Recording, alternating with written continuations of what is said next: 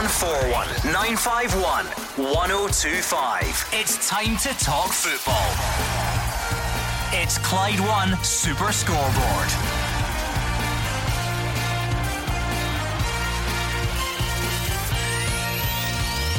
Good evening and welcome to Clyde One Super Scoreboard. Morelos is back, but can Rangers recover from weekend disappointment when Hamilton visit tonight?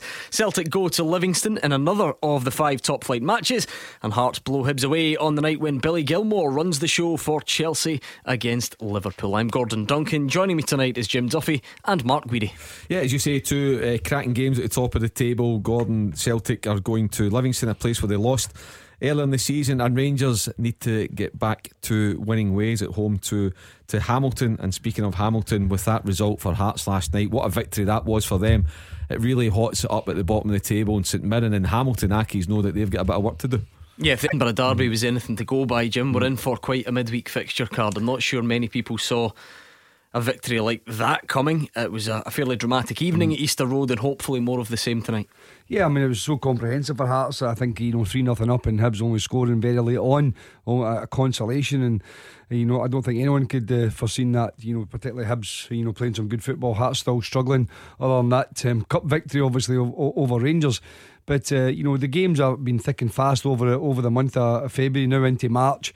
And you know, and I think in two two folds, Gordon, you've got that momentum if you are winning, and that definitely helps. You want these games coming up but if you haven't, it gives you a chance to readdress it like Hearts and getting that big boost. So, for instance, for Rangers tonight, they need a big performance at home to Hamilton. There's absolutely no doubt about that.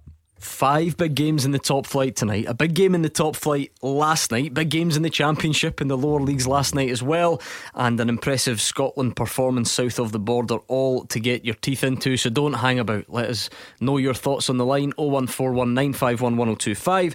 And we are on Twitter at Clyde SSB. Let's start going around some of the grounds then. Let's go to Ibrox first. Rangers against Hamilton Accies. Here's Andrew McLean.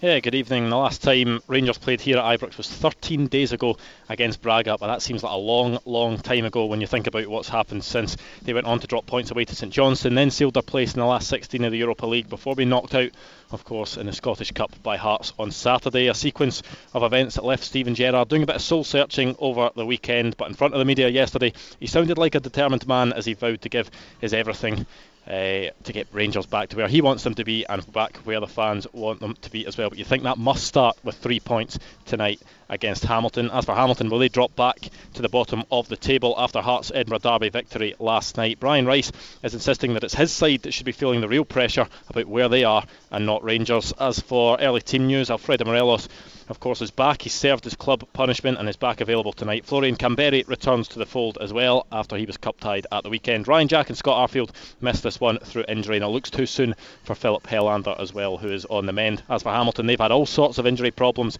this season. Jamie Hamilton does return from suspension. Defender Kieran McKenna is also back fit as well. His last game for the club was their 5 0 loss here earlier in the campaign. I'll bring you full team news as soon as I get it. Here's one to kick you off then, Rangers fans. Alfredo Morelos is available tonight. Does he go back into the starting 11? You tell us. Is it Morelos?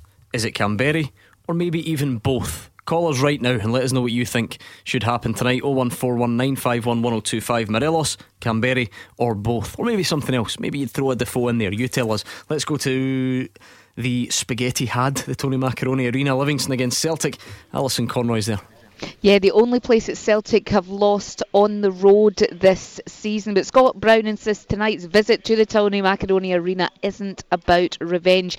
Livingston, of course, the only team to beat Celtic apart from Rangers this season domestically. That was a 2 0 win here back in October. Livingston are strong at home. They're undefeated here since the 10th of November. Olivier Cham is still out injured for Celtic, and Jozo Simunovic will also miss this one out tonight, Gordon. I should have the team news in about half an hour or so. Two interesting fixtures tonight, Mark Guidi. Yeah. With no disrespect to Hamilton, Rangers against Hamilton at Ibrox usually has a, a, sort of routine look about it, but it's Rangers' recent form which makes it really interesting.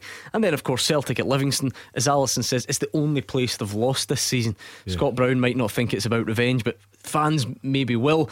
Um, and like I say, in their own way, two really interesting tussles at the top. Yeah, I mean, uh, on paper, uh, you would expect both teams to win. But if there was to be a slip up, then you would say it's more likely to be at Livingston. You know, you know on that AstroTurf, Livingston might nick a point or something that, make life difficult for Celtic. Particularly Celtic had a real tough ninety minutes um, at Perth against St Johnstone. Really had to dig deep to get that result.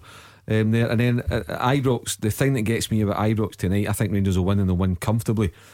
But I love your question at the top of the show there. What do you do with Alfredo Morelos? And, and, I, and I think it's a corner I'd love to get Jim's take on it as well as a manager. For me, um, if you take football out of the equation, I think he's let his club down, and it's not the first time. And I think he's he's got away with it a few times, a couple of times too many to to to be honest. So if it was me, I wouldn't have him anywhere near a starting place tonight. And I think it was the right decision to leave him out the squad on Saturday as well. But Rangers need to win games. And when he fancies it and when he's on form, he is the best striker at the club. So what do you do? What do you do, Jim? Yeah, I mean, I, I have had um, experience in the past when players have been indisciplined. Of course, you have. I think every manager's experienced that. I've also had players uh, not turning up, if you know, or being late, if you want to call it, returning back pre-season. I remember one time um, I had uh, up at Dundee had Fabian Caballero, who was a huge fans' favourite. Um, but he didn't turn up uh, for the start of pre-season, and, and as you know, most of the hard work's done within the first week, ten days anyway. But in those days anyway, the first first week or so, uh, he didn't turn up, and then turned up well overweight. So therefore, you know, uh, disciplined him by not having him involved. The, the the problem you've got is he's a fan's favorite mm-hmm. and the fans don't really want to know that you know where, you've got a whole club to look at. You can say, well, if every other player decided mm-hmm. to come back a week late you know, players. So, but they want the key players in the team. So when he was on the bench, for instance, the fans were all singing his name, and he obviously is, you know, your human nature thinking, no, he's not going on because he doesn't deserve to go on. He's not fit enough. He's not worked hard enough. The rest of the players, you said, you've got that whole responsibility to the team and to the to the, the club. But ultimately, if he's one of your better players, somewhere along the line, you have to make a decision to get him back in the team. And if he's been punished, when Steven Gerrard says he has, he's been discipline, whether that's a fine, missed the game, who knows what the actual punishment is. But if he's been punished, then you have to move on. And therefore, for me, then he has mm. to put him back in the team. I personally think he should have had him in the team. As I'd even though I've I've done the same same thing, but I think as a manager, you have to you use it. Saturday. Yeah, you started him on Saturday. I, th- I think yeah. you have to use the players to your advantage, and then when the punishment is time is there. You can punish him at another time. He doesn't have to be in that particular day.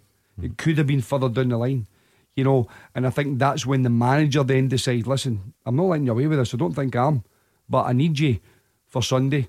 I will have a think about it. I will deal with it after Sunday. Now, whether that had been the next game or a couple of games to go or but, but Jim, how, how, how, do you wait up then? How do you mm. get a decision when you know mm. that several boys in the dressing rooms mm. are at the end of their tether in mm. terms of how Morelos has been treated yeah. in terms of maybe not favouritism, but no. maybe given to a bit extra leeway. Yeah, I mean, but listen, there's been key players given leeway for generations. You know, you can you can name a number of players, whether it's a Paul Gascoigne or a George Best or a Jimmy Johnston, and I mean, there's umpteen, if you want to call it maverick players. Who have always been given a little bit more leeway, maybe don't train quite as hard, get the odd day off here and there. I've had Chick Charnley, for instance, I used to give Chick the odd Monday off, things like that. So you know, listen, there are, but as long as they're doing the business for the team, players will generally accept that, provided he's doing the business. The problem for Morelos is he's he hasn't been, been doing the business recently. The yeah. yeah. Right, Fraser is a Rangers fan from Clydebank. Going along to the game tonight, Fraser. When you get there, do you want to see Morelos in the starting eleven? Yes, I definitely do want to see him in the start eleven. Um, I, I, want, I want to make a point on his behaviour and how he's that himself. The boy Leigh Griffiths for Celtic. He was in the papers with a lot of scrutiny, his own personal problems, mental health, and he's bounced back and he's managed to do it. So I don't want to hear these excuses for the Rangers players that they need some reassurance for the fans. They need to take some accountability for themselves. We're there tonight. I'm deliberately going to the game tonight just because I want to show my support. We can all have our moans and our groans, but the players need to stand up and take a face. Yeah, the players need to. to the, the line wasn't great. I, I can certainly hear it because I've got the, the, the, headphones on. But um, for anyone who couldn't hear it, Fraser talking about players needing to to, to sort of stand up and, mm. and, be counted ultimately. Yeah, you have to be accountable for your professionalism. That's the first thing. You know, you you, you have to be a total professional. I mean, a club like Rangers, no hiding place. you know, on and off the pitch, everything is analysed, you know, and uh, you know you're in you're in the public eye whether you like it or not, and you're paid handsomely to deal with that, and that's what Alfredo Morelos has to do and has to understand. But it just seems to be that you know no matter how Steven Gerrard treats him, how much um, you know they, they try their best to try and you know get inside his head, that there just seems to be this little kind of switch every now and again flicks and it goes in the opposite direction. But uh, I think if it if it doesn't you know, really sink in now. I know we've said this in the past about you know cards and that. Then I, I think he'll, he'll, he'll, his career could, could be, be crushed quite quickly mm. because not just at Rangers but other clubs will absolutely, you know, um, you know, just turn turn, turn away from him because they'll say, well, why, why do we want to inherit those type of problems? So it's a very difficult one. But for the player himself, he has to address his mentality mm. of playing for Rangers and get it right because, as Matt says, when he does get it right, he is a top player.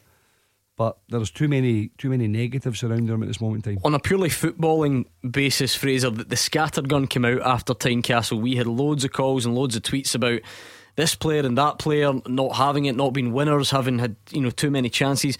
Would you make any other significant changes to the team tonight? I'd, I would like to see a consistency in the team, not too much changing. That's that's the only concern I have. There's a lot of, I, I feel as if we, even from the start of the season, there's been too much changes in positions and people, even Aribo, he's playing everywhere in the park, you know. So I, I want to see a consistency of the same players so that they can gel more together instead of chopping and changing all the time.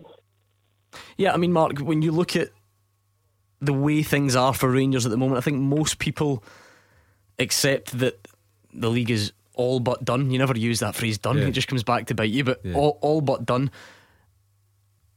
That said, though, because of the previous couple of weeks and the way things have been, is there a real pressure? Is there a real different pressure about tonight? Because even if you think the league's already gone, that doesn't mean that you can get away with not winning the game. Does no. that? Do you know what I mean? Yeah. Because no. of the, the, the, level of criticism there's been. No, there is. I mean, the, you know, you know what people are knowing here to managers to lose their jobs. I like Steven Gerrard. I've made my feelings clear on what I think of him as a manager, and how he deals with the media.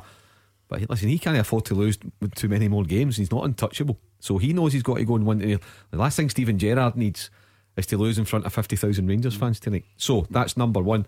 Number two, players should be a pride there to go and do well for the jersey, to keep a jersey, to make sure you're playing against Leverkusen uh, next week. If you're like a Morelos, if you're thinking, okay, that's it, and I'm, I'm maybe thinking about getting away and there might be other clubs interested in me, then at the moment, you want to do better, so it's a better club that comes in for you. Rangers then benefit with that because your transfer value goes up. I mean, let's be honest, three months ago on this show, we were talking about Morelos being maybe a 25 million yeah. pound player. Mm-hmm. What's his value now? Certainly no 25 million. I don't know what it is, but it's not 25 million at the moment. So all those wee different kind of things that you put into the pot is why Rangers need to go and win. And one thing that I think's been missing from Rangers, Gordon, I don't. It's not the only thing. But I think I know Barisic has been injured for a couple of games. I think Rangers have really missed their attacking fullbacks. You think the first half of the season, Tavernier, Barisic, balls into the box, amount of assists. Rangers haven't really had that. They look at them in Tynecastle on, on, on Saturday night. There's nothing really there. I don't know what's happened, but they've missed that attacking potency from the fullback areas. Uh, let's put the same question to Paul in Crookston. Paul, tonight would you start Morelos? Would you start Kamberi? Would you start them both? How, how would you go about it if you were in charge?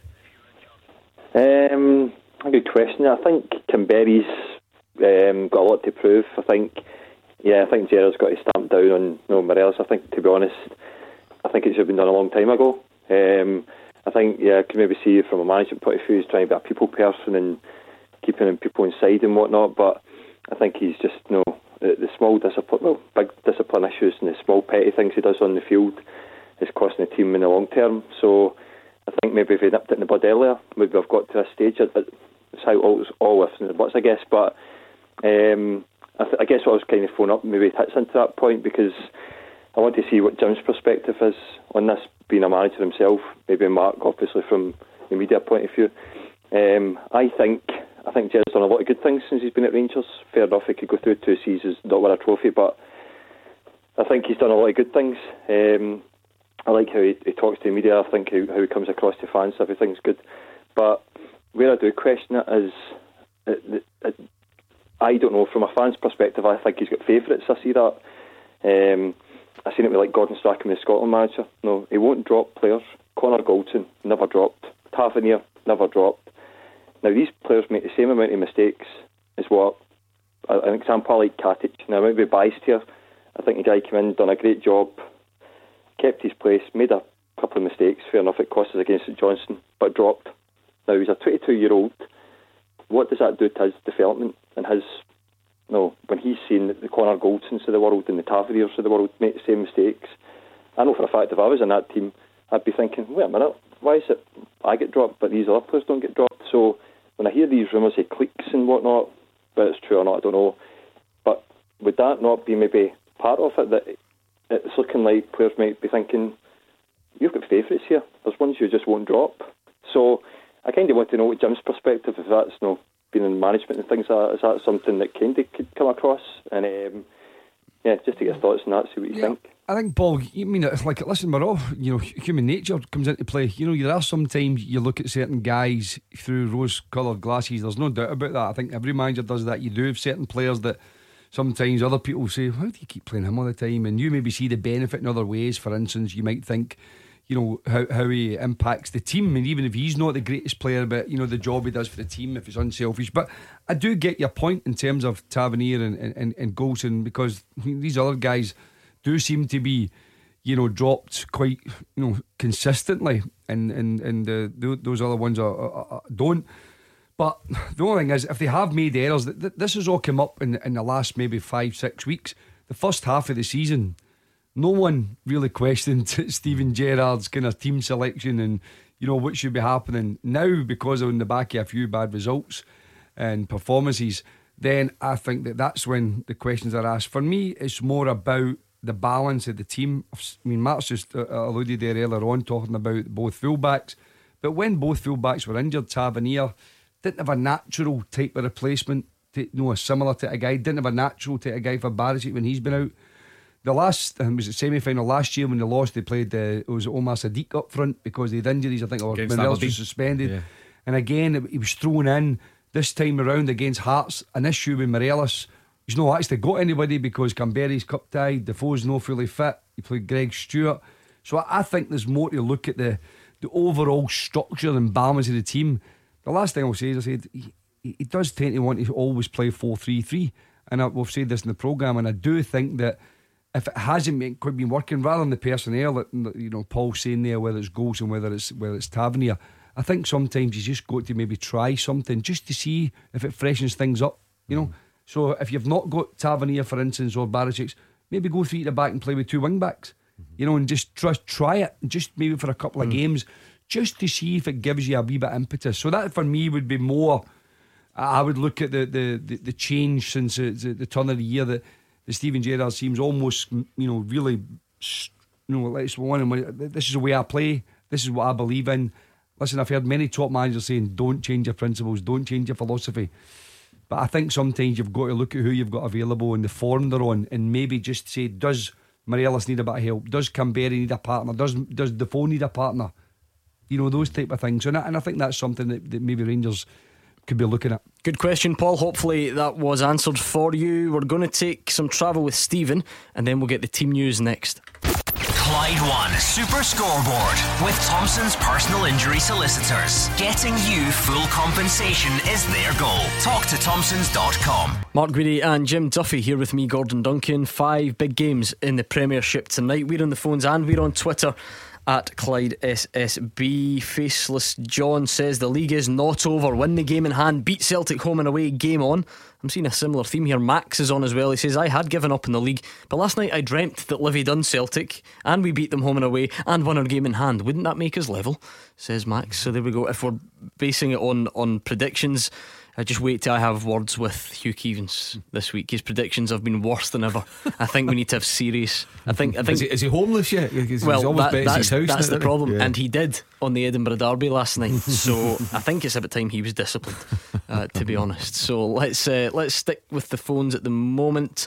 I don't think we've got any team news just yet. In fact, let's hear from the managers first, shall we? Let's hear from Neil Lennon. Going along the M8 to take on Livingston. They lost there earlier this season. Uh, here are the thoughts of the Celtic boss. Nothing to fear, but they- they've got to be at their best. They have to be focused and have to be concentrated. and they have to be physically strong as well. I want them to keep being exceptional. I think they can get better as a group, you know, and, and forge ahead again. So that's what we're looking for. We're looking for them not to rest on the laurels, but to look to improve in areas where we can. Every game's an obstacle. We have to be at a consistent best. The players got the bit between the teeth, which is good. You know, we're trying to keep them as fresh as we can and, you know, injury free.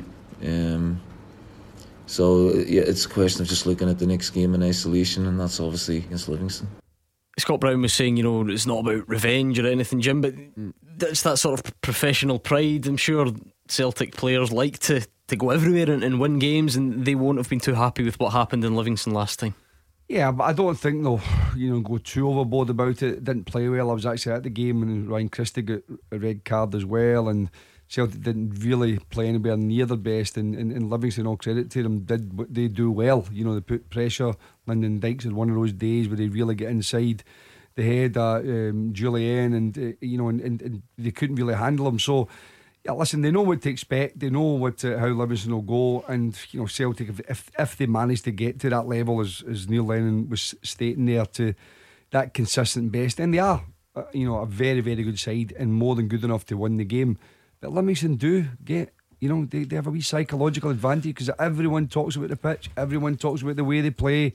So, and they enjoy that. I think they enjoy that kind of notoriety and uh, they thrive on it. And their home record's been terrific. And, you know, again, you wouldn't put it past Livingston to, to, to maybe throw a little span in the works tonight. But, uh, you know, Celtic, I think, will have to be mentally ready to approach this game. Yeah, I mean, 27 of their 38 points have been picked up at home this season, Mark. They, they are phenomenal at home. They're, they're, brilliant at it, and they do get a bit of a hard rap. Uh, people think, you know, they.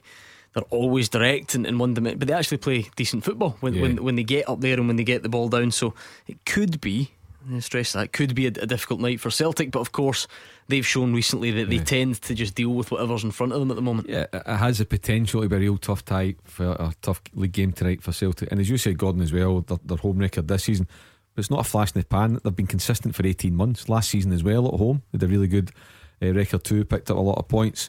Um, so I think what will certainly give Celtic heart for tonight, get into this game, will be what they had to do on Sunday in terms of digging out. I know it's a different, it was a, a difficult service on Sunday against a St Johnstone team that were motivated, that were desperate to, to bring Celtic's cup run to an end, and Celtic managed to a couple of scary moments for them, but they managed to get that result by, by the goal and I think that'll give Celtic a bit of confidence going there tonight. But you know, cold Wednesday night on the AstroTurf under the floodlights, it won't be everybody's cup of tea, but they'll just need to dig in. But one thing I would never, you, you can't do now is underestimate this Celtic team because they've just been far too successful over the past three years to do that. Well, if you're wondering who's starting for Celtic tonight, wonder no more. Alison Conroy has the answer. Yeah, a couple of changes for Celtic tonight, and it is back to a 4 2 3 1 for Celtic as well. No Leigh Griffiths in the starting lineup, he is on the bench. It will be Fraser Forster in goal, a back four of Chris Ajer, Nir Bitton, Chris Jullien, and Greg Taylor. Then it was Scott Brown and Cal McGregor with the three of James Forrest, Ryan Christie, and Mohamed Elyounoussi. Odsonne Edouard as the lone striker. On the bench for Celtic tonight, it's just disappeared, so I would love to tell you. It'll be Gordon, Elhamed, Frimpong, Hayes, Rogic, and Bayo. The thing about that team lineup, Jim, is it gives you that flexibility because you could also see Elyounoussi pushed up next to, to Edouard, and it mm-hmm. does become that that three five two if you like. So there's good options there for Celtic. Yeah, I mean that's that's what I've said. You know, they, they have that flexibility in the squad and they're happy to to flip it either way. You know, during games, you know, game to game. I thought they would go with the three at the back tonight because again the way that Livingston play, you know, getting up to Lyndon Dykes and having the three big centre backs against them, but. Mm. You know, nevertheless, um, this side and that, he's played in this system, he's played has been the, the kind of one that's been there for the majority um, of, of his time uh, as a Celtic manager, and it's worked very, very well. They still, I mean, you still look at the Elyounoussi, Forrest, Christie, Edouard, you know, still an unbelievable amount of firepower. Right, Celtic fans, what do you make of that team? 01419511025. Andy is a Rangers fan from Finnieston. Hi, Andy. How are you doing, pan? All right? Not too bad. What's on your mind tonight, uh, Andy? A couple, a couple of wee points. I was trying to get through the night after the Hearts game, but that's done and dusted now.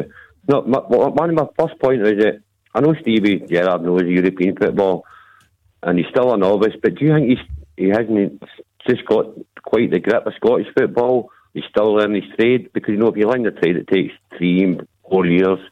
Or is it the players that just don't get what it is to be a Rangers player? You No, you can't just play one good game, then play you know a bad game. And then the other, the other point was I'm reading the paper today. I don't know if that Michael Beale. He's saying Rangers can't handle long balls in Scottish game. We're more suited to European football, but Scottish football is really bread and butter. I'm sure the players must know that. You know what I mean? It's kind of. I, I don't know if he said the right thing there. Mm. Surely, surely he must know how to play Scottish football. Yeah, I, I, I agree with your, your comments there, Andy, in terms of Michael Beale. And first and foremost, you should be bringing in players or coaching players first and foremost to deal with, as you say, with the bread and butter every Saturday. Because the most important thing for Rangers getting into this season was to try and stop Celtic winning nine in a row, or just not even to stop Celtic, to actually go and win a title for themselves. And anything in Europe should be regarded as a bonus, no the other way around. So that's what you should be doing, I would say, most days in terms when it comes to being a coach. And if you don't think you've got the players to do that week in, week out, then you've got you've got a problem. You're doing something wrong uh, in your job.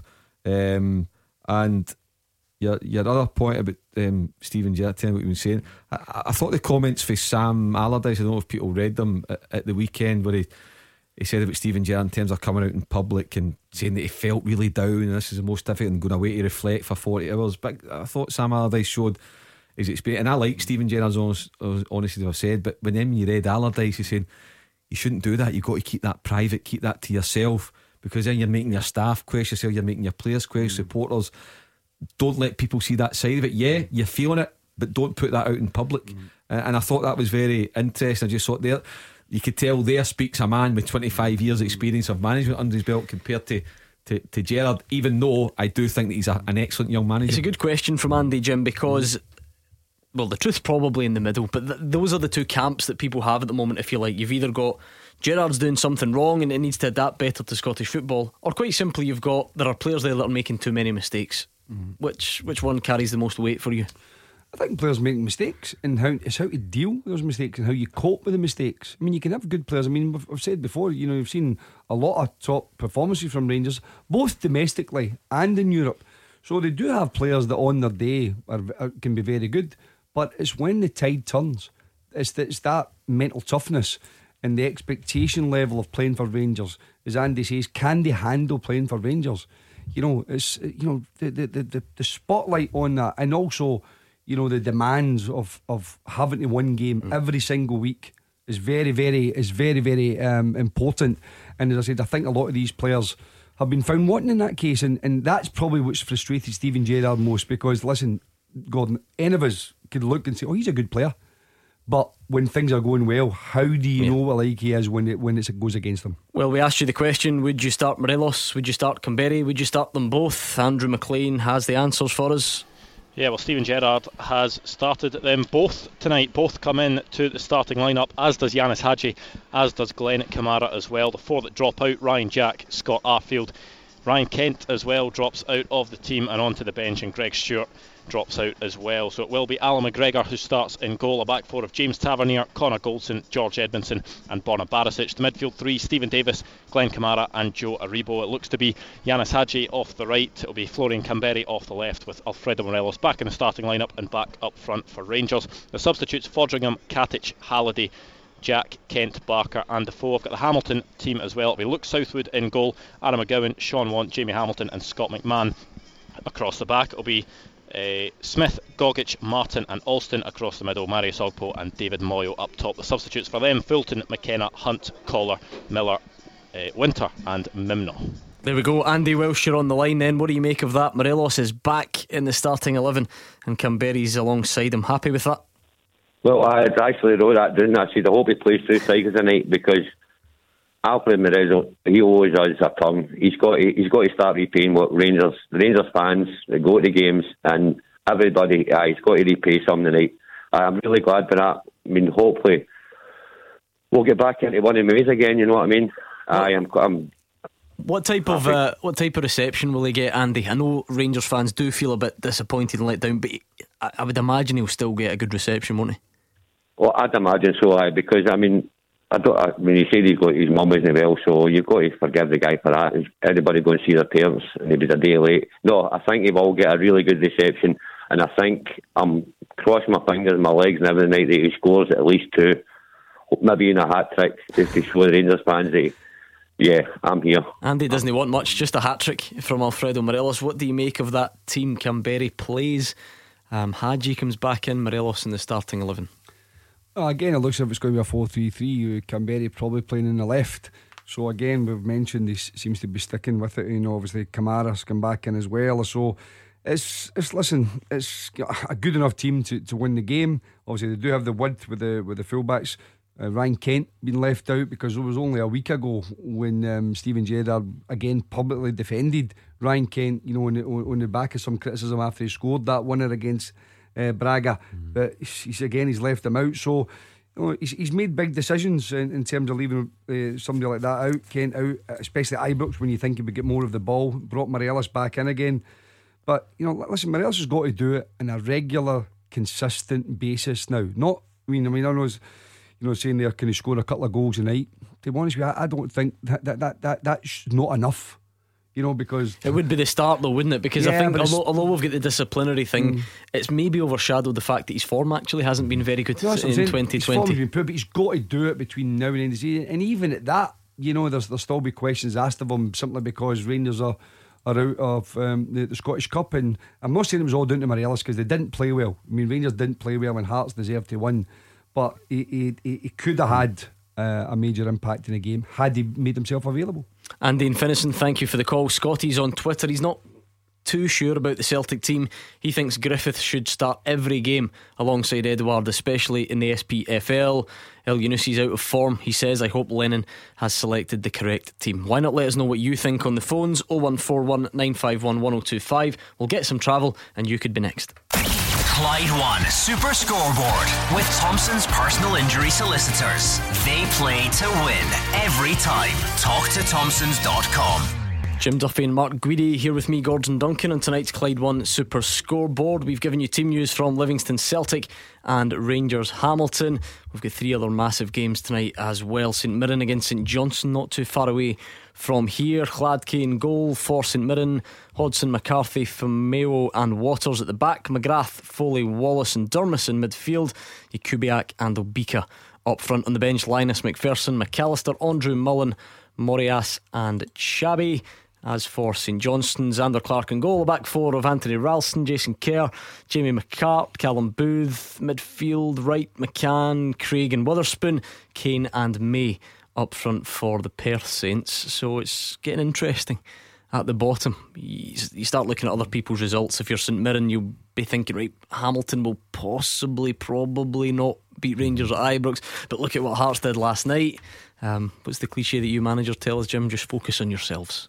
well, that's what you can do because, it, I mean, again, Gordon, because I've been around for quite a while in football, I've, there's been many times you've looked at a result and then it doesn't go that way. You're, you're like, oh no, they've they've beaten you know Rangers at Ibrox or Celtic at Barry. It doesn't happen very often, but there usually is a time when you're the you're the one that's banking on that team to win and they don't.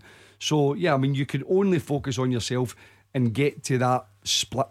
You when it gets to the split, then that's your chance in Scottish football because mm-hmm. if you're within three or four points.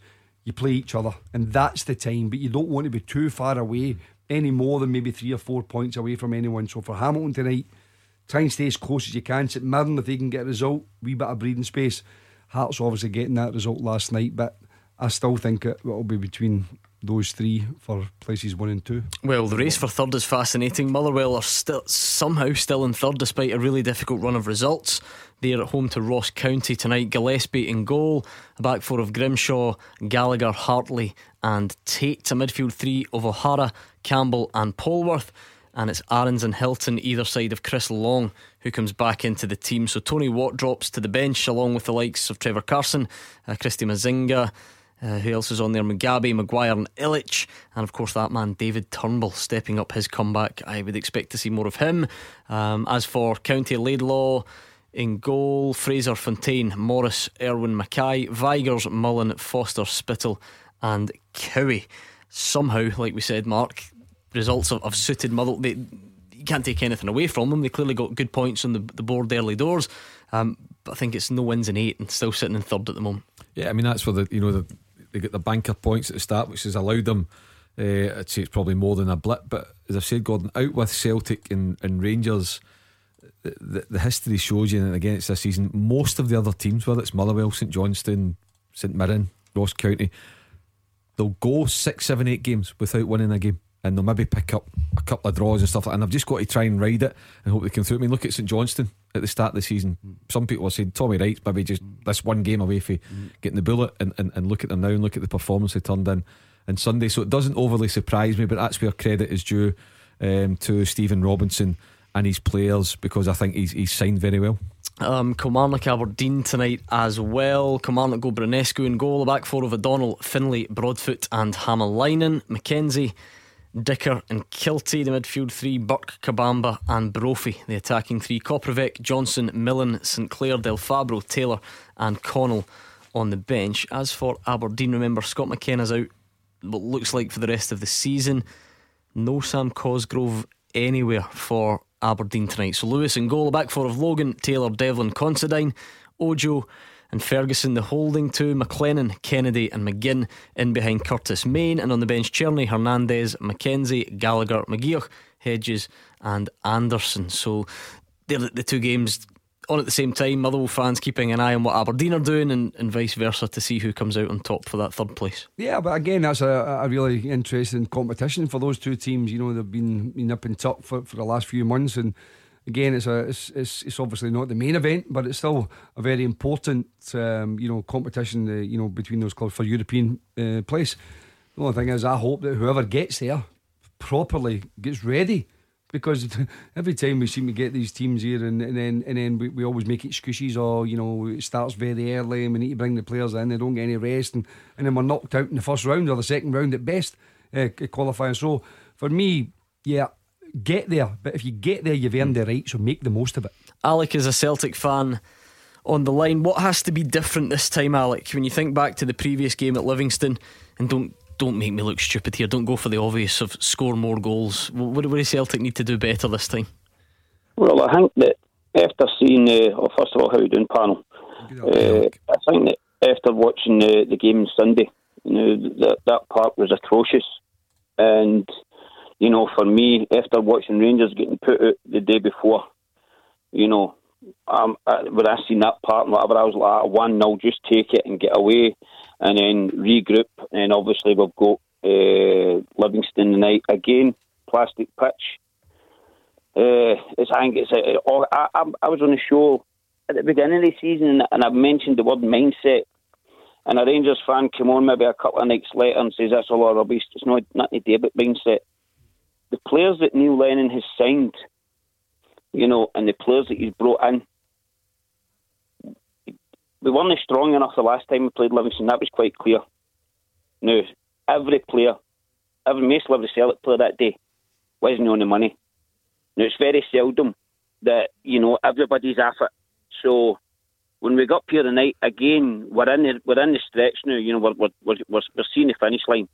So, for Celtic to get up here, 1 0, offside, and the post, a penalty, I don't care. I don't care what it is because the, the finish line's there. So it's just a case of getting up here. If Livingston want to fight and battle, that's what Celtic need to do. Celtic need to match them. Celtic need to obviously show, bring out their qualities and their strengths of what they're good at. What about actually? Alec hits on a really good point with mindset for someone like let's let's pick Christopher Jullien out because he had a torrid time against Lyndon Dykes. Mm-hmm. He, you know, he took to Twitter to admit that he was, I think, nervous was the word that was used that then became a bit of a, a thing, didn't it? Neil Lennon was asked about it. He was asked about it in the lead up to this game. Mentally, how, how strong will, will he have to be, and, and others who perhaps aren't quite used to this type of challenge? Well, strangely, when I looked at the team and I thought I seen Elyounoussi um, in, um, obviously Ryan Christie in, Julian was expect to play, but these are the guys that obviously had quite a a poor game the last time Elyounoussi was really way off it. Ryan Christie got a red card. As you mentioned, Jullien struggled. So it's almost as if Neil Lennon's went, okay then, I'm putting pretty much the same team, not exactly the same team, but you know, most of these guys who were in for a bit of criticism, go and show your true qualities tonight. This gives you a chance to readdress the balance. Not revenge, but just showing people that that was a one off it was a rare occasion, and it doesn't matter who, whether it's Lyndon Dykes or anybody else, or how Livingston play. We can cope with it even on the surface. Alex has mentioned the pitch was really poor up at uh, St Johnstone, but would you rather have a, a good playing surface which is artificial? or a bobbly winter's grass pitch, you know, and these these are the, the sometimes the questions. So I think tonight with the pitch absolutely being perfect, if you get the ball down and, and, and move it quickly, then it should suit Celtic. They'll, they'll be happier with this pitch than I think they would have been in Sunday's Yeah, pitch. that, that's something that I was wanting to go on to ask mm-hmm. anyway, Mark Guidi, because Alec makes the point about, you know, if Livingston want to fight, mm-hmm. Celtic need to fight, and you hear that a lot. I wonder if that's our old Scottish mentality creeping in where you, you talk about, you know, you having to be up for the fight. Of, of course, you need to be committed, but, but what about Celtic actually doing what, what, what they're strong Yeah, I agree- I agree and, and dictating Yeah. things rather than getting dragged into that type of battle? I agree with you 100%, and I was going to pick Alec up on that point as, as well. Celtic, don't, I don't, they don't need to fight, they need to match for, for effort and application. And then the quality should take over. So Celtic don't need to turn this into a scrap. Livingston will try and turn it into a scrap because that would give them the best chance of getting something out of the game. But you look through Celtic's team, that's not a team that Neil Lennon say, it's just going to be a scrap and we're just going to fight. We'll fight our way to the three points. That's Neil Lennon saying, we'll go about our business as we normally do. We'll dictate the game. We'll dictate how it goes. And it's up to Livingston to see if they can try and keep up with us. That's what that's about. It's not about, at the moment, at the, at the start of the game, it's not about it being a fight. Alec, thank you very much. Enjoy the game tonight. Beat the Pundit with the Scottish Sun. For the best football news and opinion online, the Scottish thescottishsun.co.uk slash football. What a battle we had last night. I think it was a 7 5 or something for Roger Oh, Hanna. yeah. Good standard. It was a good standard. If you want to step up to the plate tonight and try and win a signed ball, you need to call us before 7 o'clock. 0141 951 1025. Come on here, answer more questions right than Jim or Mark, and the signed ball is yours. It's that simple. Beat the pundits next. Clyde One Super Scoreboard with Thompson's personal injury solicitors. Compensation you deserve. When there's been foul play, talk to Thompsons.com. Big night in the Scottish Premiership. Mark Guidi and Jim Duffy are here. We're previewing as many of the games as possible. Big one along the M8 in Livingston, big one at Ibrox, Fir Park, Paisley, Rugby Park. It's all happening. So keep your thoughts coming ahead of kick-off 01419511025. And did any of you happen to catch Billy Gilmour's performance for Chelsea against Liverpool last night? If you didn't, I'm sure you've heard about it. And with a playoff just around the corner, you know the question that's coming next. Do we get him into that Scotland squad, or would you rather take your time? 01419511025. We'll talk Billy Gilmour after this. Beat the Pundit with the Scottish Sun. For the best football news and opinion online, the Scottish thescottishsun.co.uk slash football. But first, beat the pundit time. Always time for beat the pundit. Tonight's contestants, Paul in Clarkston. How are you, Paul? I'm fine. How's yourself? Not too bad at all. I'm going to toss this coin, Paul. If it's heads, you take on Mark Guidi, and if it's tails, it will be Jim Duffy. And it is tails, Jim Duffy against you, Paul from Crookston. So I'm going to give Jim some Clyde 2 to listen to Paul just so that he can't hear what's going on with you. And I'll line up the clock. There are going to be 30 seconds on it up against Jim, and you can pass. Remember that, Paul. If you don't know it, just pass it quickly and move right on, okay? Okay. Good man, your time starts now. Who opened the scoring for Hearts against Hibs last night? Um, pass. Which English club was Stevie Clarke's first managerial role? Uh, West Brom. Which Scottish club was Billy Gilmour with before moving to Chelsea? Rangers. Where did Celtic sign Fraser Forster from the first time? Newcastle. Who managed the last Rangers game before Steven Gerrard took over? Jimmy Nicholl. To the nearest hundred, how many Aberdeen appearances does Andy Considine have? Four. Okay, let's see if we can bring Jim back. Jim, have you got us, Jim Duffy? Can you hear me? Yes. Great. Same set of questions to you, and your time starts now. Who opened the scoring for Hearts against Hibs last night? Was it Bozanic? Which English club was Stevie Clarke's first managerial role? Oh, managerial role. West Brom. Which Scottish club was Billy Gilmour with before moving to Chelsea? Rangers. Where did Celtic sign Fraser Forster from the first time? Uh, first time. Oh, don't know. Pass. Who managed the last Rangers game before Steven Gerrard took over? Graeme Murty. To the nearest hundred, how many Aberdeen appearances does Andy Considine have? 500. And where would you find the Aviva Stadium? Uh, the Viva Stadium is oh quick Norwich. Okay. Uh, what do you think, Paul? Uh, I think it's close. I think oh, it is close. just won it. I think it's close. Who opened the scoring for Hearts? Bozanic scored, and it was a screamer, but that was the second. Sean Clare's penalty uh, was the first one. Uh, so nil nil after the first question. Which English club was Stevie Clarke's first managerial role? You both got it. West Brom. You both knew that Billy Gilmour went from Rangers to Chelsea, so it's two all. Where did Celtic sign Fraser Forster from the first time? It was Newcastle. Well done to you, Paul. So Paul goes one in front. Who managed the last Rangers game before Steven Gerrard arrived? It was Jimmy Nicholl. A five all draw at Easter Road. Remember it? Mad we were game. in- we were in here. We were. It was madness. Um, Graeme Murty just before that. Jimmy Nicholl. Well done to Paul who knew it. He goes two in front uh, to the nearest hundred. How many Aberdeen appearances does Andy Considine have? It is 500. So Jim pulls one back. And it means you've got the chance to equalise because Paul didn't get onto this question. Where would you find the Aviva Stadium? Mark Guidi, you want to help us out? It's Dublin. It's where the Republic of Ireland play their home games. So well done to you, Paul. You've pipped them by one, and the Paul. sign ball's on its way to Clarkston, Paul. Right, there's cheers, Jim. Well Thanks. done. I Good would man. never get Jimmy Nicholl. Well done. That was Paul and Clarkston. Great Good knowledge from That was a Paul. Yeah, there were some tricky ones. Fraser Forster at Newcastle. Yeah, Yeah. Paul did well there. Well done to you, Paul. And the sign ball is on its way. 0141 951 1025. All your thoughts ahead of tonight's action. We're here until 8 o'clock, so please do keep them coming. Morelos is back in for Rangers tonight. Rangers fans, what type of reception will he receive? Celtic fans going along to Livingston. What has to be better this time? Because it was obviously the only away venue that you've lost at in the league this season. Plenty other big games Fir Park, Paisley Rugby Park as well. Let's talk Billy Gilmour. 0141 951 1025.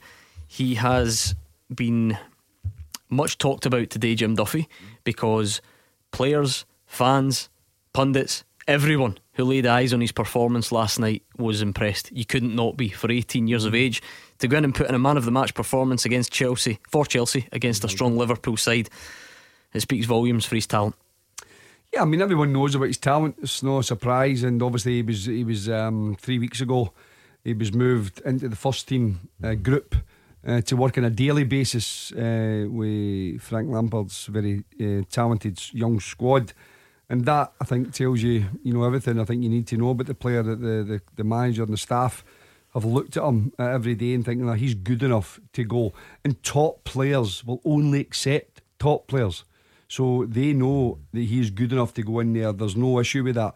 So not only does he have the technical ability, but he also has, as we've mentioned several times just now, um, that belief, that mental toughness to go and play for a club like Chelsea. So listen, we know we have a strong midfield. You know, there's no doubt about that. It's probably the strongest area we have in the national squad. But you've got to find a way to get him in the squad for me. Um, even if he doesn't play, you know, only a, handful of games, a couple of games, because he is a talent, and I think that uh, he will be a future star. And for me, the earlier we can get him into the international setup, the better. So, what do you think on the phones? Get him into the squad now, or take your time. Don't rush him. Don't put too much pressure on. 0141 951 1025. His manager, to be fair, wasn't a bad midfielder in his day, and Frank Lampard very impressed with Billy Gilmour's showing last night.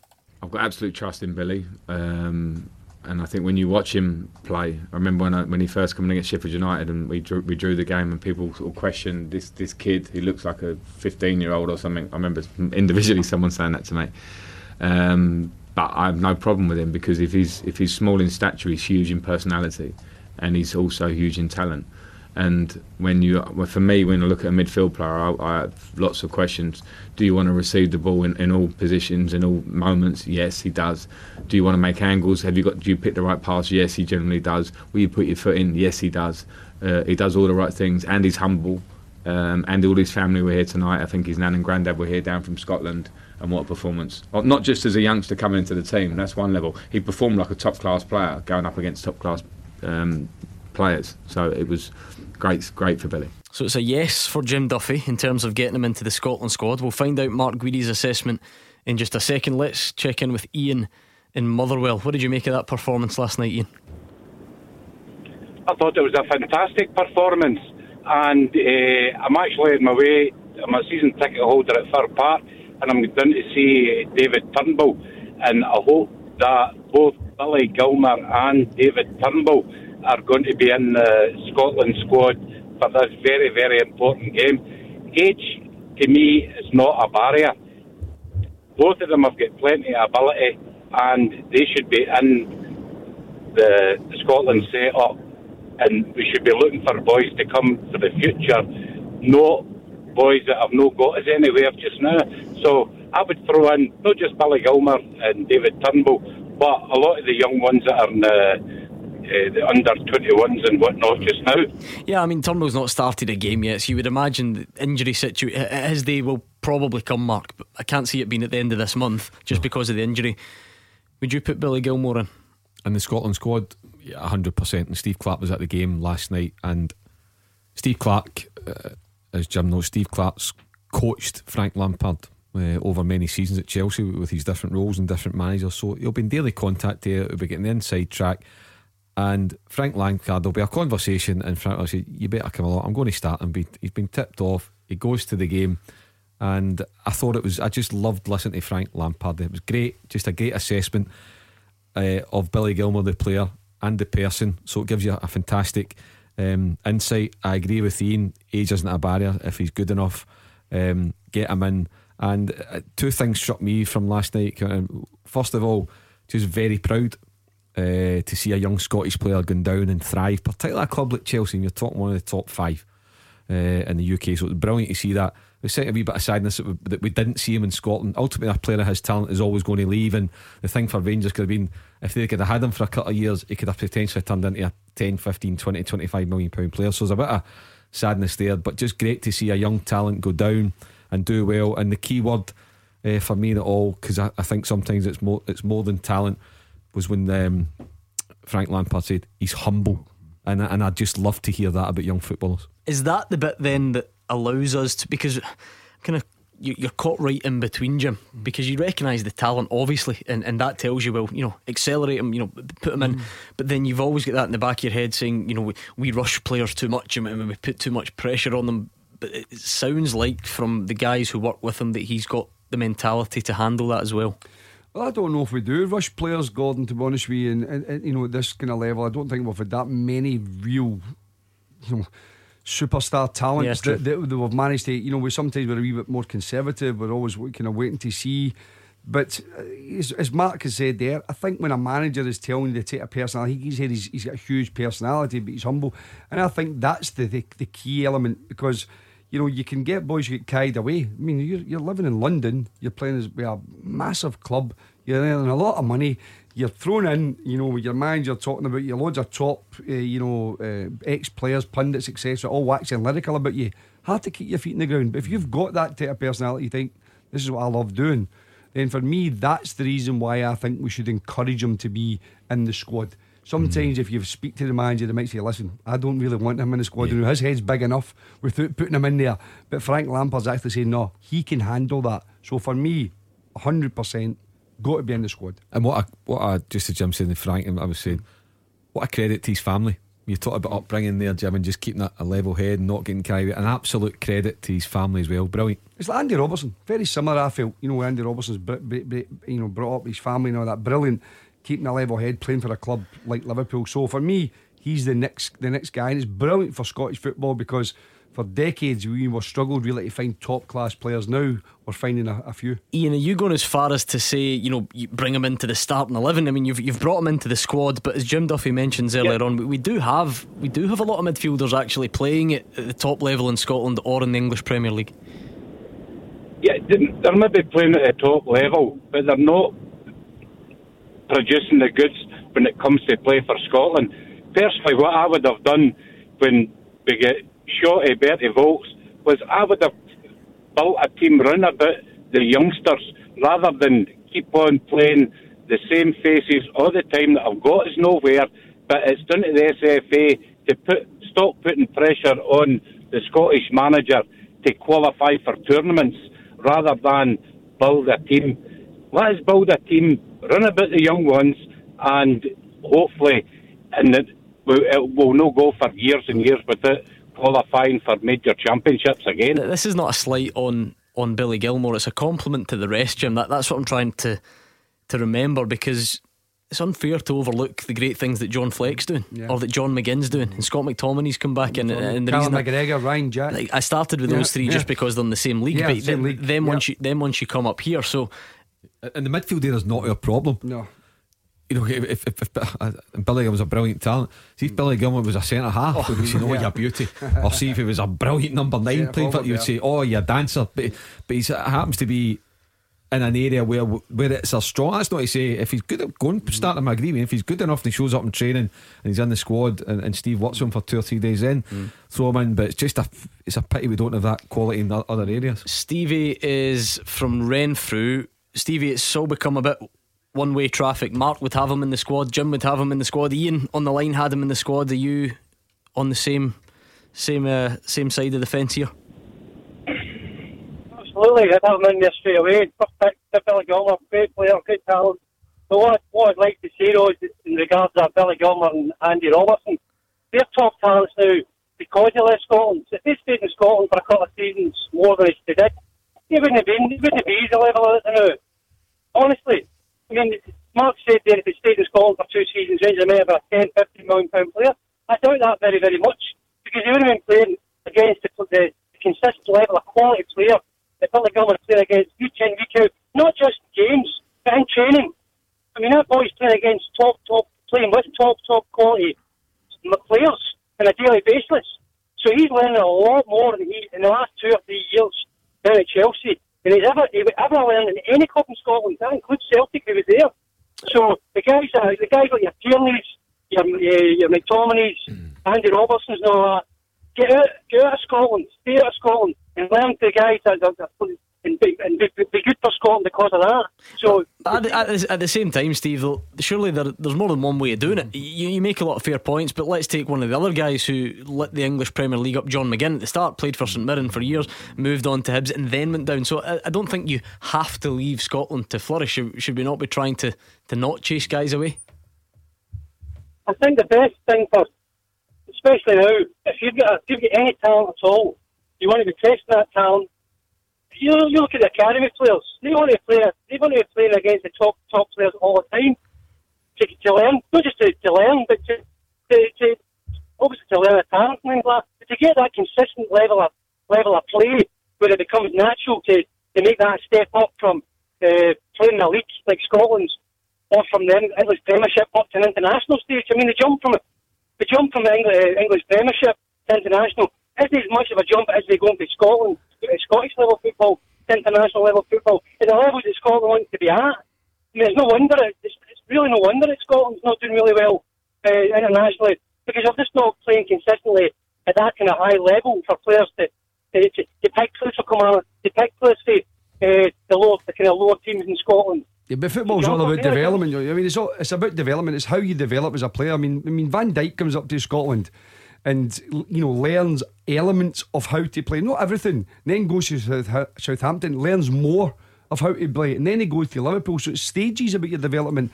It's not you can't just say, "Oh, if he's in Scotland, it wouldn't work." There's umpteen examples of top players who have either stayed in Scotland you know, or, or been in Scotland for a good part of their career and then moved and they've been very, very good players.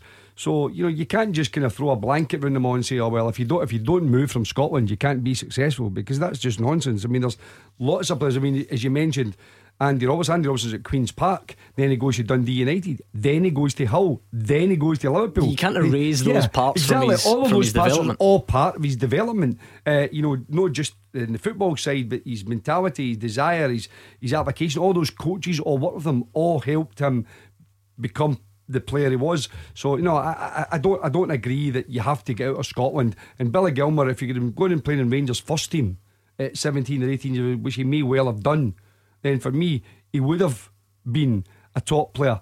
Uh, because he would have had more first team experience, whereas Chelsea would take maybe a little bit longer. Listen, we're not decrying Billy Gilmour, as we- we've both said, we're watching lyrical of him. We think he's tremendous and he should be in the squad.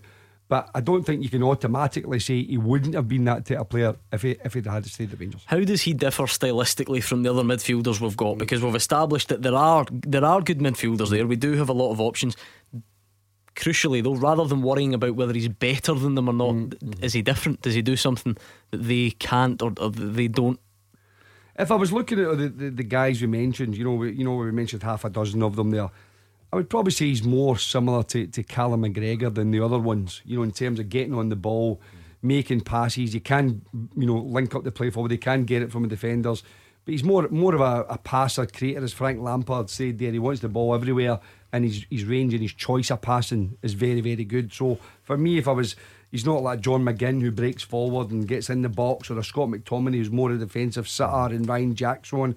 So I think if I looked at all of the ones we have available now, I would say he's more akin, not not identical, but more akin to a Callum McGregor style of player. Mark, when you watched that last night, though, and, and this is where you're struggling to not get carried away because actually the performance last night had a bit of everything.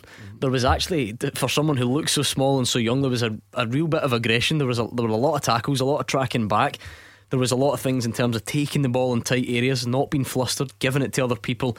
Then there were some outrageous flashes. I'm sure you've seen the clip where he Yeah. he leaves Fabinho, you know, for dead and, and plays a pass. That that clip itself's gone viral. So there was actually a lot to enjoy about the performance. Ah, it, it, it was great, and um, you know, about three weeks ago when Jim mentioned it, um, remember when the, it was like sort of promoted permanently. You know, there's your peg in the first or your locker in the first team restroom, and you're now with us on a daily basis, which was wonderful. I think just after the winter break, or just be, or, sorry, just after the window closed, or just before it.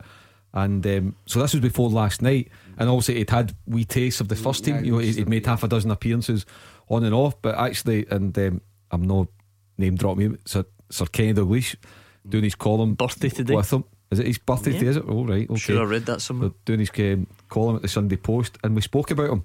And already then, and, and Kenny said, he said, look, he said, see if he's good enough, and he is.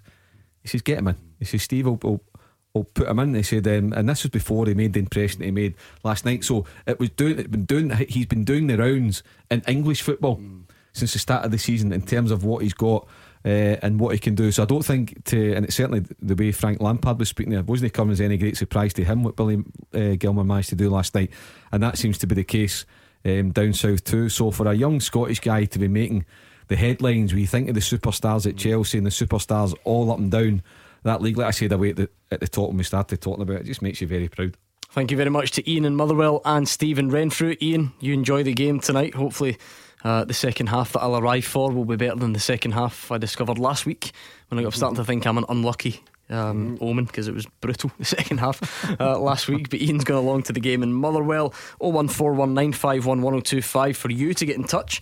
And we've got a full time teaser for Mark and Jim next. Get your pen and paper ready. Clyde One Super Scoreboard with Thompson's Road Accident Solicitors. The compensation you deserve when you've been sidelined. Talk to Thompsons.com. Building up to kick off in the five big Premiership games this evening, amongst them Rangers against Hamilton at Ibrox and Livingston Celtic at the Tony Macaroni. We're also talking Billy Gilmour after his performance against Liverpool last night. The get him straight in the Scotland squad? Or do you think everyone's hyping him up and you want to take things a bit slower? You tell us. 01419511025. And we've got a question for the guys as well. This one's been sent in tonight by Chris Docherty. Thank you to Chris. And it reads The last time Celtic won a league match at Livingston was almost exactly 14 years ago. It was March 2006. Gordon Strachan's team. Can you name the starting lineup from that game? So it was 27th of March 2006.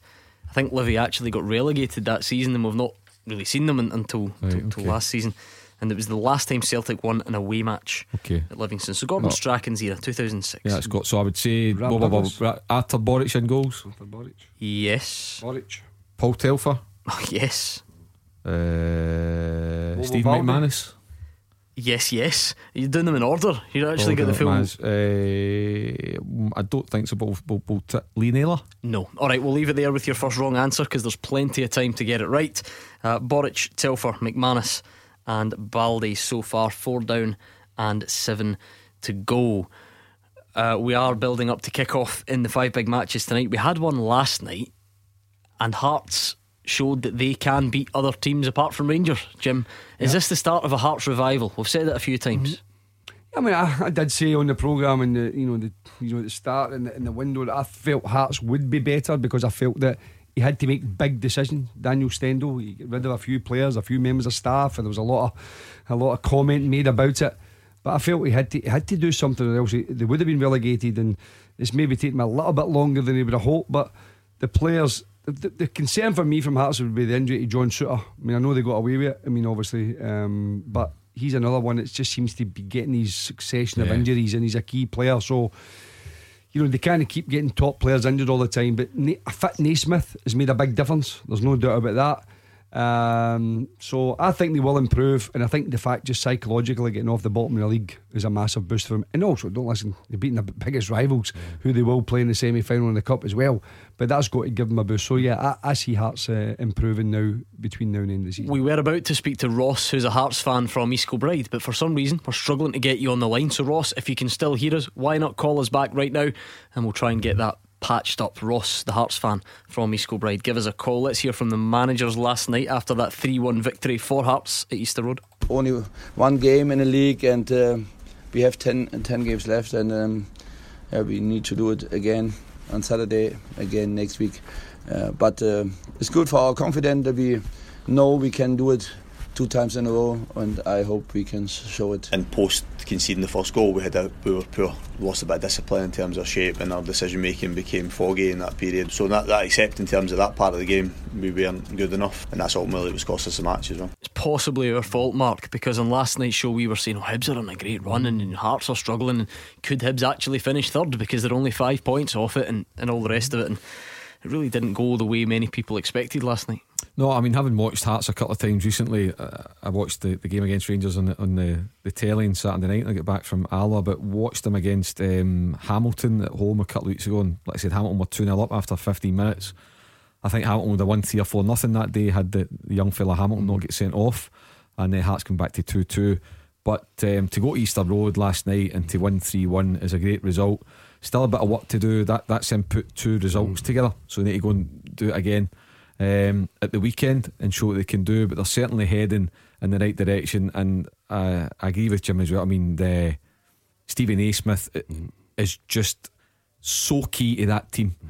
And, and not only what he can do to talk about, you see him, he's constantly coaching on the pitch. He's talking players, you know, hunting and patch. You see him, you know, directing waving players. Ah, right, he yeah. just he, so he's a he's a major presence. He's influential in terms of mm-hmm. scoring goals and creating, but just in terms of the shape and the discipline, the organisation, mm-hmm. he's key on the park. Uh, Ross is on the line. He's a Hearts fan from East Kilbride. I know you've got a couple of points, Ross. So let's start with your club side last night. Just how happy are you after what happened at Easter Road? Um, I was delighted with the result last night. Um, I thought our team played very well, very much the same sort of gritty performance as we had on Saturday. And I thought Stendel's um, tactics of actually dropping or, or resting Steven Naismith actually um, probably played out uh, played into our hands more than Hibs. I think they were expecting him to play um, and to be combating with him, but I think I think that probably shocked them a little bit. Is this the start of the revival, Ross? Because you look at the, the game against Rangers and you've beaten Rangers already, um, and, and, that didn't come to anything. This one was in the cup, and you then follow that up with a crucial Edinburgh Derby victory. Is it is it onwards and upwards? Or are you still fearing that there's um, you know, deeper lying problems there? Well, I, I think if you if you can't build from two victories like this, massive victories as well against um, a Rangers side that's been doing well, obviously in Europe, and um, Hibs as well have actually been playing a lot better as well, um, as Hugh Keevins um, keeps telling us all the time. Anyway, um, but um, but you know, um, if you can't raise yourself after two massive results like that, and if they play like that every game and use them as 10 cup finals. Maybe they might get a cup final at the end of the season, but you know, use the next 10 games as cup finals and play like that all the time, then I don't see us having a problem in staying in the league. Yeah, what a battle we've got at the bottom. Hamilton are bottom on 21 points, Hearts one point better off, and then St Mirren three better off. Um, above Hearts, so St Mirren in tenth at the moment. I know you had some thoughts on on Billy Gilmour as well, Ross. Are you one that would put him straight in the Scotland squad, or are you one that would adopt a bit more caution? I'm all for playing um, young players. If, if, young players are playing regularly and and and um, they are going, um, they're getting the experience and they're playing well, then I'm all for players getting uh, that promotion to the the bigger the bigger stage, especially and and, and see with what um, the guys are saying as well about Billy Gilmour. That was Mark Warburton that had him, and Mark Warburton probably felt pressurised maybe that he couldn't play this boy, you know, but he, he probably would have stepped into the Rangers team at the time.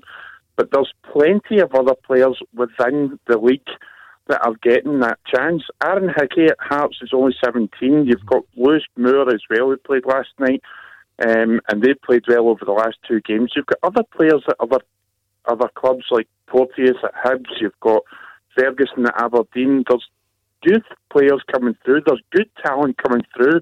Unfortunately, Rangers and Celtic don't tend to play the young players, and the only one that's come through to uh, that I can think of is um, the boy Taylor that came from Kilmarnock, and he plays the odd game now and again, not all the time. What about what about the likes of James Forrest, Callum McGregor, Kieran Tierney before he left, and then to a lesser extent Mikey Johnston? I, I know this is something that maybe at certain times, but I'm not sure you could accuse Celtic of that at the moment, Ross. Could you really?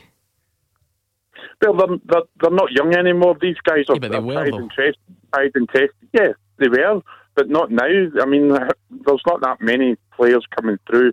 Maybe it's maybe it's easier for Celtic to do it than it is for Rangers because Rangers are under pressure to win every game. Maybe it's that way. Jim, what do you think?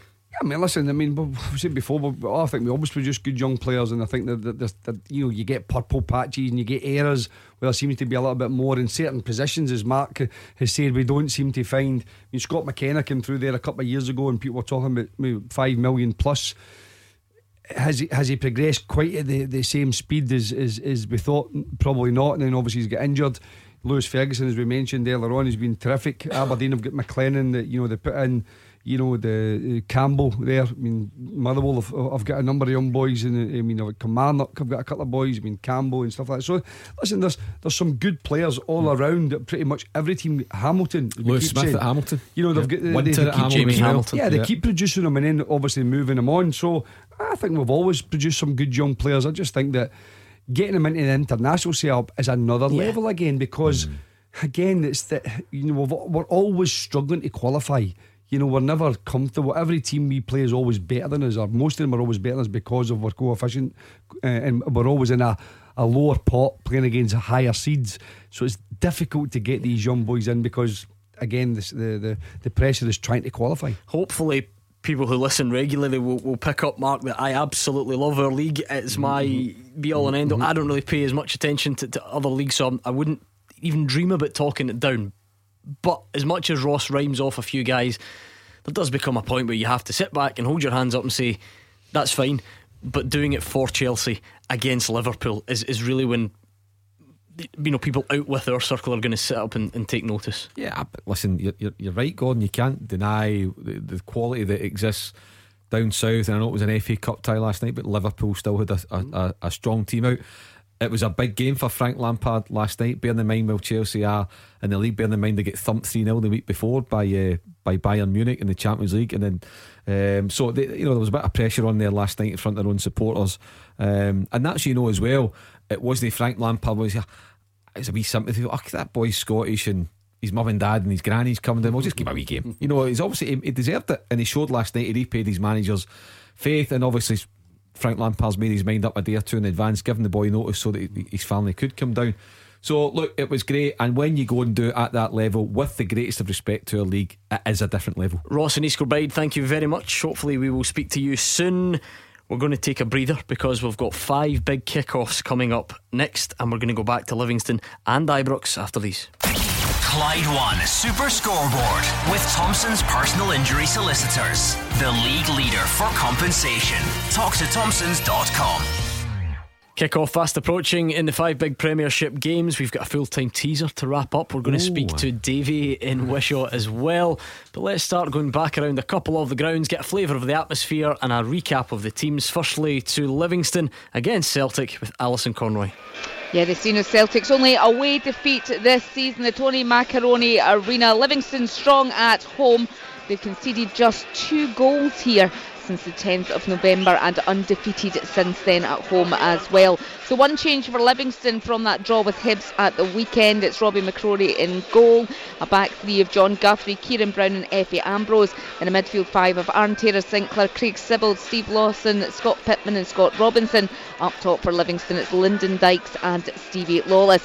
One change for Celtic from St Johnstone at the weekend. Mohamed Elyounoussi comes in for Leigh Griffiths. So Fraser Forster in goal. A back four of Chris Ajer, Nir Bitton, Chris Jullien and Greg Taylor. Then up with Scott Brown and Callum McGregor with the three of James Forrest, Ryan Christie and Mohamed Elyounoussi. Up top for Celtic tonight is Odsonne Edouard. Your referee at the Tony Macaroni is Willie Collum. As the teams come out here, a kind of big Celtic support here, as you know. They've got the two end stands and the stand that we're sitting in as well. And the Livingston fans just in the stand opposite us for this one, Gordon. Mark Grady, Jim Duffy, quickly. The Celtic do mm. what they couldn't do earlier this season and win there. Yeah, 2 0 Celtic. Yeah, I think I'm, I'm, I'm a mark. I'm thinking they, they, they'll, they'll win this. Well, a wee bit to spare. Okay, Rangers, massive ask. Well, not massive game, I should say, for them following recent domestic disappointments. Let's go to Ibrox and check in with Andrew McLean. Well, I think you can call it a bit of a sparse crowd here at Ibrox, which probably comes as no surprise. But Steven Gerrard's laid down the gauntlet to his players. He wants to see before the end of the season who's with him after he confirmed his commitment to the club yesterday after a troubling spell. And especially big night for Alfredo Morelos as well.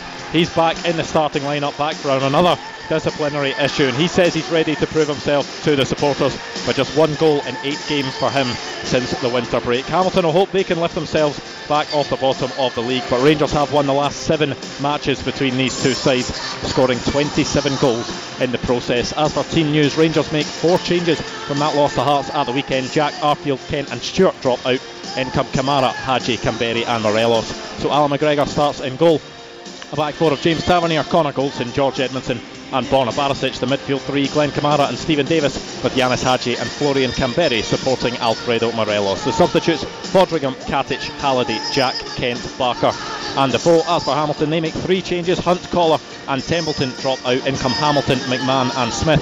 A 4 4 2 for them. Luke Southwood starts in goal. A back four of Aaron McGowan, Shaun Want, Jamie Hamilton and Scott McMahon. The midfield four, Lewis Smith, Alex Gogic, Scott Martin and Blair Ralston with Marios Ogkmpoe and David Moyo. The front two, the substitutes Fulton, McKenna, Hunt, Collar, Miller, Winter and Mimno. Nick Walsh is the referee for this one at Ibrox tonight. Joe Aribo standing over the ball and no handshakes between the teams or the officials ahead of this one because of the new coronavirus protocol. There we go, about to get underway at Ibrox, at Livingston, at Fir Park, Paisley, Rugby Park. Are Rangers going to get back to winning ways? Yes, Rangers 3 0. Oh, confident, very comfortable for you. Yeah, I think that Rangers have really got to show um, a, a, response, and uh, you know, I think it's one of those times where I think they really will get after Hamilton, and you know, I think it'll be just be a wee bit too much for Hamilton tonight. So I'm, I'm, I'm with Matt, probably a, a three goal margin. There we are. We are underway. One team who do have a three goal margin, Scotland women's national team, three 0 up on Ukraine in their Pinatar Cup opener. Uh, Martha Thomas scoring a double on her debut. So um, well done to Shelley Kerr's side. Looks like they're going to close that one out. No goals to tell you about, obviously, because we've got about what 20 seconds on the clock, so that would be quite something. Before we speak to Davy, just quickly on the teaser, the last time Celtic won an away league match in Livingston was March 2006. Can you name the starting lineup? It was Boruc, Telfer, McManus, and Balde. That's what you had before the break. Mm, I'll, I'll, I'll, I'll try the two up top. So I'll try Dion Dublin. yes, I didn't and think you would get that. I must admit. Partnered by Magic Zurawski. Ah, you you remember this game? You were obviously there. Okay, Jim. I'm just trying to get close to back four, and if the, the two fullbacks was it Mo Kamara? No. Was it uh, Thompson? No. Uh, Ross Wallace? No. Adam Virgo? Playing for St Mirren tonight? Uh, no. no. Okay, I'm toiling with that then. Uh, midfield. Paddy McCourt? No. I'll, I'll try two centre mids. Uh, well, it's two for three, I think. So I'll go Keenan Lennon. Lennon, yes. Keen, no. All Petrov. Right. Petrov, yes. We'll leave it there. Let's speak to Davy in Wishaw. Hi, Davy. How you doing, guys? Not bad, Davy. What's on your mind? Uh, I was about to talk about Aaron Hickey, mm-hmm. the possibility of Celtic taking him on. Well, I don't think he'll be short of suitors, will he? Um, he's he was on the books uh, uh, as a kid um, at Celtic. I think there's. Yeah. I, I, I would say there's, there's an interest there. Yeah, I think he's one of the guys, boys that's on the radar. And although I, I don't know if this is common knowledge. It wasn't when somebody told me, although he plays at left back, you know, he's just as good, if not better, on Yeah, his right, right foot. back, yeah. yeah, so he can play in, in either full back position and do it very, very well and very comfortably. Um, there was a, a bit of interest in him um, from down south uh, during the January window. And I think Hearts at that time maybe 1.2, 1.4 million. So uh, I wouldn't be surprised to see him being sold in the summer. I mean, I take it, Davy, as a Celtic fan, that's one you're interested in. That's why you've you've brought it up. I've been watching Aaron Hickey all season. He's he's so impressive. He's for the, for his age as well. But if Celtic take him away, just as long as he doesn't turn into another Scott Allan. But The only thing is, I, I- I don't see where he could play. You know, that's the thing for me just now. I mean, Celtic's got, you know, three left backs, three right backs. I mean, Frimpong's been a revelation since he came into the team at right back, and he's only, in what, 20? You know, and then you've got, you know, you've got El Hamid, who, who's been injured. We've You've got a Power. goal for Ross County at Fir Park. Ian Vigurs, um, corner from the right side. Liam Fontaine, close range. Motherwell nil. Ross County one after two minutes. Sorry, as you were. Sorry, I just uh, you know picking up your bottom lip there for a wee second there, but um, no, I- I- that's the only thing for me. Okay, I mean, good player, really good player, and again, really good potential, and a player that, as Mark said, I'm sure that is on the radar of a number of clubs. But there's got to be an opening, and I just don't see whether would an opening be at Celtic. I don't really see the point of bringing another boy in just to just to add numbers. Davey, do you understand that as a concern? yeah, well, I was reading. I was reading a good bit of his Wikipedia. It says he can play in the in the centre mid as well. So. I, don't think know. a Listen, Celtic thing, Colin, uh, we could Jim, play anywhere. Jim said Celtic have got three left backs and three right backs, and they probably have, but technically, you would say that, that they've got Frimpong. But one thing, there's interest in Frimpong as well. I don't think he's going to go in the but there's interest in him. Bolingoli probably not going to be good enough, so he's one that could be could be moved on. Moritz Bauer is a loan signing, probably not going to be be permanent. So there might be, they might think, well, there's actually we're looking for somebody to go and challenge Greg Taylor, be an understudy, and, and Hickey, and then likewise he, he can flip over to right back as well. So I'm not saying it's going to happen, but they're, they're, they he's one of the boys that's on the radar. Chance for Celtic ball in from the left. Elyounoussi was the man trying to provide the finish, just couldn't quite get there, and it goes out for a corner. I mean, the, the, the that learning process, Jim, that, that we spoke about, that development. So Aaron Hickey came in, and if a player gets pitched in at, at that age, you know he's probably got something. He has though had some difficult days this Yes. season, and now it looks like he's maybe starting to come out the other side of that. Played a lovely ball for, for one of the goals last night as well. So the next couple of years are crucial, aren't they? Because we've seen guys come in at, at 16 and 17, mm. but then it's it's the next part. It's there to Yeah. to 21, if you like, where we sometimes fall away. Yeah, it's getting regular games, the fitness aspect, and obviously just just as a young teenager, you know things that impact in your life. You know, you you you meet people. You know, your mind drifts elsewhere. You know that getting to understand the demands of your physicality, your body's changing. You know that you, you develop a bit of muscle and all these things, and sometimes that can change how you play as well. But you know, for instance, Aaron Hickey's made a couple of elementary errors, which I think is, is again we use that term development. It's all part of that learning process where he's tried to shepherd the ball out, try to be a wee bit too nice at times when he thinks, well, I mean, I can be a defender here. And I think he's he's improved steadily all season. Again, fitness. We saw him taking cramp. I think it was last year in the cup final when he, uh, but eventually kept on. So again, you know, it's like any. I remember Andy Murray playing tennis when he was a you know, a young kid, and he used to be taking cramp all the time, and then eventually they get stronger and physically in all aspects. So for me, I think he's got real potential. I think he will be a player. I'm just not sure if Celtic would be the right move for him. Uh, Davey, you expecting Celtic to win at Livingston tonight? Uh, hopefully, hopefully. I wouldn't. I wouldn't. To be honest, I wouldn't mind a draw at Livingston.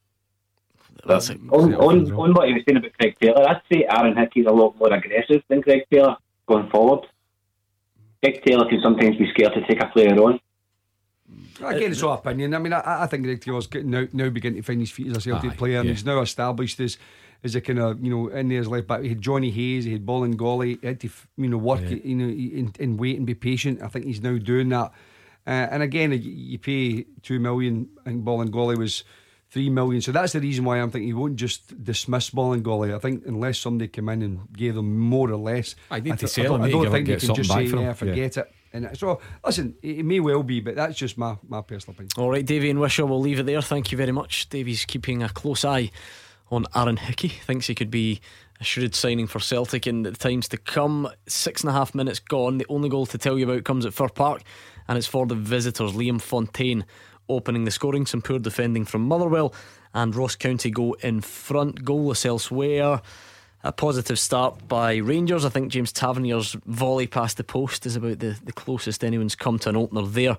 What have you made of Celtic start to the game, Jim. They, they, they have had a lot of the ball. Yeah, I mean, you would expect Celtic to have it. I'm not quite sure looking at the, t- the team shape where he is playing a three at the back. The only reason I'm saying that is because I've seen Bitton taking a throw in way up higher up in the right hand yeah. side. And normally when they play three, that there's a centre back on the side of the pitch does that, and Ajer's playing on the left hand side. So I think Celtic are playing three at the back with Elyounoussi just playing behind Edouard. So I don't I don't think it is the 4 2 3 1. I think he's, he's stuck with the three at the back. Yeah, yeah. Looks that it certainly looks that Mhm. way. The shape at the moment Mm. looks like the the three at the back. Yep, for sure. But it's a, a good pace to the game, and it's not you know Celtic had a, a couple of corners, but it's not like Livingston are are pegged back. You know, so aye, it's, it's fairly open at the moment. But Celtic slightly more possession. Yeah, we've not seen Celtic under threat yet, though, No. in, in the way that they, they were in that first game. I know there's only seven and a half minutes gone. Don't get don't get me wrong, but Livingston haven't managed to to do what they did well that day in terms of turning Celtic or, or getting Lyndon Dykes right up against the centre backs. No, they've not. They've not. Well, I mean, they've launched it a couple of times, but but Dykes hasn't really done any changes. Another one, and uh, Ajer's dealt with it uh, comfortably. But look, a- as you know, and, and you, you take Sunday afternoons an example, Livingston will get a, get a turn. They'll get their spell on the ball, and it's up to them to go and try and penetrate the Celtic defence and create chances. Okay, tonight's question is this Can you name Celtic's starting 11 the last time they won an away league match at Livingston? It was March 2006. Livingston haven't been in the league uh, too often since then. And the guys are doing not too badly so far. They've got Boruc, Telfer, McManus, and Balde. So they're missing someone from the back four. They've got Petrov and Lennon in midfield, and Dublin and Zurawski up front. Gary Caldwell, No. Stephen Pressley. Nope. So it's a Eh. fullback you're missing rather than I a- thought maybe he might have played Nah, McManus no. left back. Yeah, no, no, no. Maybe mo- one More of a recognised Two- fullback. Two wide players. Matt Wilson. Yes. Brilliant. I Matt thought, I Wilson? thought you were going to leave him out right till the end. Brilliant. Mark Wilson, Well well, done. done. Uh, so we're looking for the two wide players, Nakamura and McGeady. Nakamura, yes. Maloney. McGeady, no. Paul Hartley. Maloney, yes. And that's you. You've done it. So it's Nakamura and Hartley. Yeah, uh, Maloney. Nakamura and Maloney. Yeah, Yeah. you've nailed it. There we go. Quick as you like. That could be one of the It's a change. earliest yet, and no uh, no clues required. Um, there's been a round of applause in the eighth minute at Ibrox as a, a show of support for Steven Gerrard. So, um, All right, number eight. Okay, of course, yeah, he's number at Liverpool. Yep. Okay. I don't a show. No, There we I know one in the ninth minute for Alfredo Morelos. Oh, he's number. What's he? Twenty. 20. I'll need to wait a bit. 20th we'll see Uh. Steven Gerrard's had. I think I think Steve. Listen, he, he, he's been round the block. A fantastic footballer, what he's achieved. But I think actually it's a nice touch with the, the Rangers fans. I think maybe Steven Gerrard, listen to his comments and stuff. He's maybe need a wee bit of love as well, and, managers need that too, Jim, as you well know. Yeah, goalless Ibrox, goalless in Livingston. Motherwell are one goal down to Ross County. We'll have all the big talking points. We'll look back on them all tomorrow night from six o'clock in the company of Gordon Dalziel and Mark Wilson. We'd love for you to join us then. And in the meantime, just stay right there because Barry Wilkins is in for Callum and he's up next.